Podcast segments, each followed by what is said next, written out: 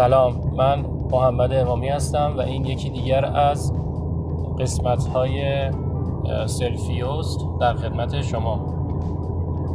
خب حدودا یکی دو ساله که فعالیت نداشتم و نمی‌دونم چی شد که دوباره به هم دیگه برگشتیم رسیدیم و می‌خوایم با هم صحبت کنیم. مطلبی رو دو سال پیش در مورد توکل گفتم.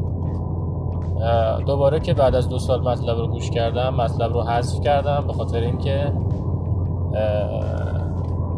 به نظرم رسید اون صحبت ها صحبت های کاملی نبوده. و خیلی کوتاه می‌خوام در مورد توکل صحبت کنم. آنچه که به طور ویژه در مورد توکل آمده و شما وقتی که در گوگل search بکنید و از گوگل بخواید که نظر متون اسلامی رو درباره توکل به شما بده اینه. توکل یعنی در اتفاقاتی که میفته شما هیچ کسی رو هیچ چیزی رو غیر از خدا نبینید. در عالم واقعی که ما داریم با هم زندگی می‌کنیم یه همچین چیزی ممکن نیست. از معلوم توکل یک امر ماورایی است. یعنی تصورات ما و آنچه که ما داریم می‌بینیم از این دنیا از وقایع این دنیا اینها زواهر هست و واقعیت چیز دیگری است.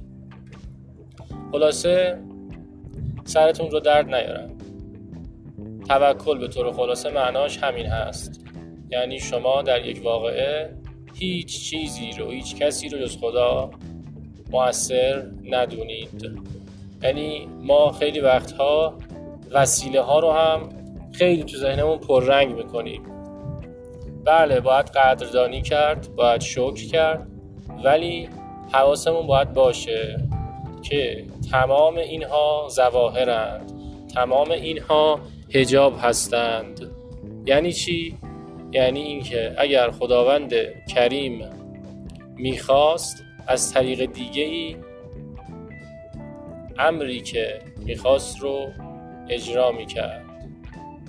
و اصل بر این است که بدانیم خداوند کریم خواسته اراده کرده و یک اتفاقی افتاده.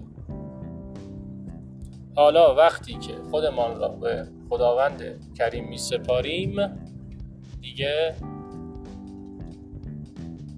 می‌دونیم که بهترین اتفاق ها برامون میفته یعنی حتی اگر به نظر ما موفقیتی رخ نداده باشه اتفاقی که افتاده می‌دونیم اتفاقیه که منجر به توفیقات بعدی میشه. بنابراین خیالمون راحته. و بیشترین آرامش رو بیشترین اطمینان رو از این طریق کسب خواهیم کرد. خب خوشحال شدم از اینکه بعد از مدت با هم صحبت کردیم. خدا نگهدار.